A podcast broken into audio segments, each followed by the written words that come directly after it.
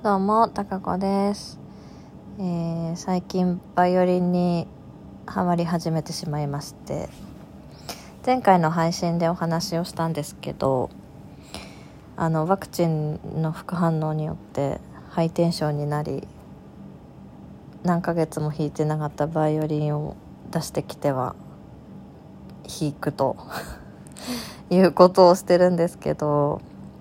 いやー楽しいくなってしまいましたね。なんかあのフルートと違うのがフルートって吹けば吹くほどめちゃめちゃ体力を使ってその息を吸って吐いて吸って吐いてをずっとしてるのでもう疲れちゃうみたいな。気軽に練習できないみたいな。いやもちろん好きなんですけどフルートも。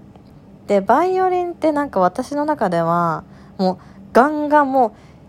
こすればこするほどなんか弾いてるぜみたいな 感じで楽しくなっちゃって。っていう違いがあの私の中では、えー勝手な違いがあります。あとなんかそのそのなん力の入れどこ力入れな入れちゃいけないもちろんフルートもバイオリンも力入れちゃいけないんですけどなんかこの入れどころが全然違うんですよねフルートとバイオリンって。その辺もあなんか全然違うなっていう風に思ってやってますけど。それでうんとあお便りをいただいてます。いつもありがとうございます。ポチさん、えーこんにちは。バイオリンも上手ですね。音色素敵ですねっていうことなんですけどえっとありがとうございます。生配信で弾いてみたというところではあるんですけど。それでうんとバイオリンのまあえーどんなもん使ってますかみたいな感じのご質問ですね。で私その最初の方の配信で話してるんですけど小さい時に習わせてもらって以来20年ぐらい本当に全く弾いてなかったたんです。で、えっと、楽器も記憶がないんですけど多分そのちっちゃい時ってあの分数バイオリンで、えっと、1分の1じゃないやつを最後使っていたような気がするんですけど全くまあ記憶はないんですねちっちゃかったので。であのー今のバイ今弾いているバイオリンは私が購入したのではなくてあの家になんかなり前にからあったらしい楽器ででその存在を私は全く知らなかったんですけど、まあ、私がその小さい時に習ってたのに本当に全く弾かなくなって親が まあ親からしたらすごく残念ですよね習わせてたのに、ま、本当に全くやらなくなっちゃったのででなんかいつかまあやる時が来たらあのー時のためにどうやらなんか買ってくれていたらしいんです。でまあそれを聞いたのがその2年ぐらい前にあの父親がなぜか突然ビオラを習い始めた時がきっかけなんですけどなんか突然なんかビオラ「父さんビオラやる買っちゃった」みたいな「で高子もバイオリンやってたんだからアンサンブルやろう」みたいな感じで言われてでもいやいやもう本当にもう申し訳ないけど何にも覚えてないよって言ってしかも楽器もないしって言ったらいや楽器はあるんだと。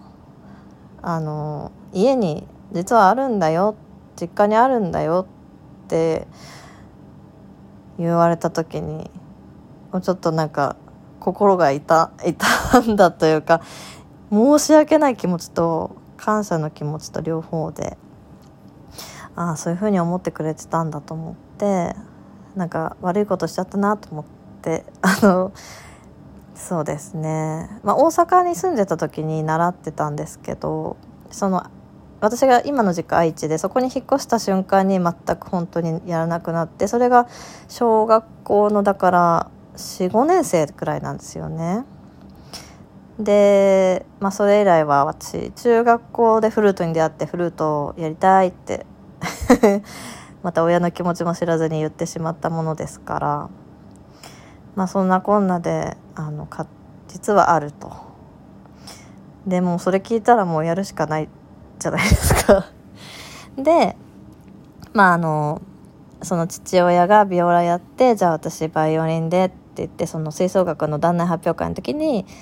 あのちょっと毛色の違うけどやりますみたいなおちゃらけでやりますみたいな感じになったと。でその時にさすがに本当に弾け覚えてなかった。たんですねそれらみはわかるけどまあ弓の持ち方とかそのまあ押さえるとかはわかるんですがちゃんやっぱ弾けないからで習い始めてあの黒沢バイオリンでレッスンに通い始めたと。でえっ、ー、とまあでもコロナになってしまってあの1年ぐらい習って通ってたんですけどもうちょっとなんかフルートジャズフルートもやりたくなっちゃって両立できないってなって行かなくなったんですねバイオリンのレッスンに。なんですけどだからえっ、と去年の暮れにえっ、とあそうそうそうそうあの「み」の線がえっと低くてであのアジャスターで上げても上がらなくてでその時実家に帰ってたんであの父親に「これ上がらないわ」っつって「音程低いままだわ」って言ってたら父親が ペグを回したら切れちゃったんですね。でなんかこの際だから弦変えてみたいと思ったのとなんか弓も全然先生からしたら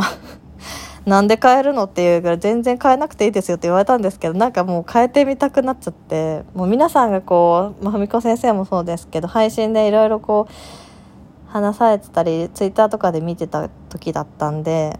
なんか私もちょっと違うことしてみたいと思ってで弦はエヴァピラッチを初めてやってみたんです。でその前はえー、っと一般的と呼ばれているあのあど忘れした。なんだっけ。オブリガートだったっけな。あやばい。もうほんと一般的って言われるやつ。だったんですね。でなんかエヴァビラッチは音大きくなるからいいよみたいな華やかだよみたいな評判書いてあって。まあじゃあそれにしてみようって。あと弓もなんかこの際だからあ毛の方ですね。あのなんかちょっとワンランクは上のにしようかなと思ってあの黒沢バイオリンでいうとモンゴルシベリアあともう一個あるんですけどでそれのシベリアをにしてもらって全然弾きやすさが違うこんなに違うのかっていうぐらい変わりましたね。その2つだけで。だからその楽器自体とか弓自体のそのちょっと私ランクは分からないんですけど自分の楽器の。ただその2つだけで全然変わるんだなと思っていうのは実感してます。でなんか弾いててもすごい音が鳴るってすごい気持ちがいい。自分のまあ耳にはすごい響くのは当然なんですけどなのですごい今の状態はすごいいいなと思っている。でそのそれ以外のパーツってよく分からなくってペグは、えっと、木ですね。っていうぐらいの知識しかなくてちょっと何にも分かってない。っていう感じです。なのでちょっとポチさんの質問からするとどれぐらいのものを使ってるか自分で分かってないっていう非常に申し訳ない状態なんですけど。であとそのさその楽しくなってきちゃったので、まあ、ポップスでやっぱ弾きいろいろ弾いてみたいなと思ってクラシックはちょっとやっぱ難しいから自分一人では弾けないからって思った時にあのアニメの「マクロス・フロンティア」の「ライオン」っていう曲とあと「ノーザン・クロス」っていう曲があってそれめっちゃかっこいいんですよ。あのガンガンこうあのななってる中であの主旋律が動いてくっていう感じなんですけどでそれの楽譜ないかなと思ってプリント楽譜見たらメロディーだけの楽譜があったのでそれを早速ダウンロードしてちょっと印刷すればよかったんですけど印刷できなかったから携帯のちっちゃいのを見ながらさっき弾いてたりして遊んでましたけど楽しくて。なんかあのカラオケ音源があるとそれに合わせて弾いてるだけで楽しいっていうのがすごいありますね。そのフルートのジャズのフルートの時 iReal Pro でやってるやってますけどなんかそうじゃなくてもう本当原曲のカラオケで合わせるってすごい楽しいなと思ってました。で、まあ、レッスン全然もう1年以上行ってないのでなんかどんなことを指摘されてたかなと思ってちょっとノートを見返したら結構いろいろ書いてありました。まず左手あもう時間ないから左手はバイオリンを持ち上げない。上から押さえる。肘を開かない。真下にストンと下ろす。シャープの3はもっと押して指の腹で押さえる。4の後の2が高くなる。え小指はなんだなんとかを入れない。読めない。自分の字を。先で先で押さえる。2のシャープが低い。3とくっつける。耳で音程を取らない。指の形で取る。長3度と単3度の違いを意識して押さえる。親指がネックより下にいかないようにする。5度を取るとき2弦の真ん中に弦があると思って押さえる。どういうことや。手のひらを上げてこない。丸く取る。特に小指。音程が怪しくなってきたら1234と押さえ直すとかいろいろ書いたんですね。右手。え親指力入れない。少し曲げるだけ。全体的に柔らかく。指をしっかり弦にコンタクトする。人差し指で圧力をかける。小指はそれだけ。いろいろ書いてます。で一番私苦労したのはあの息を吸うですね。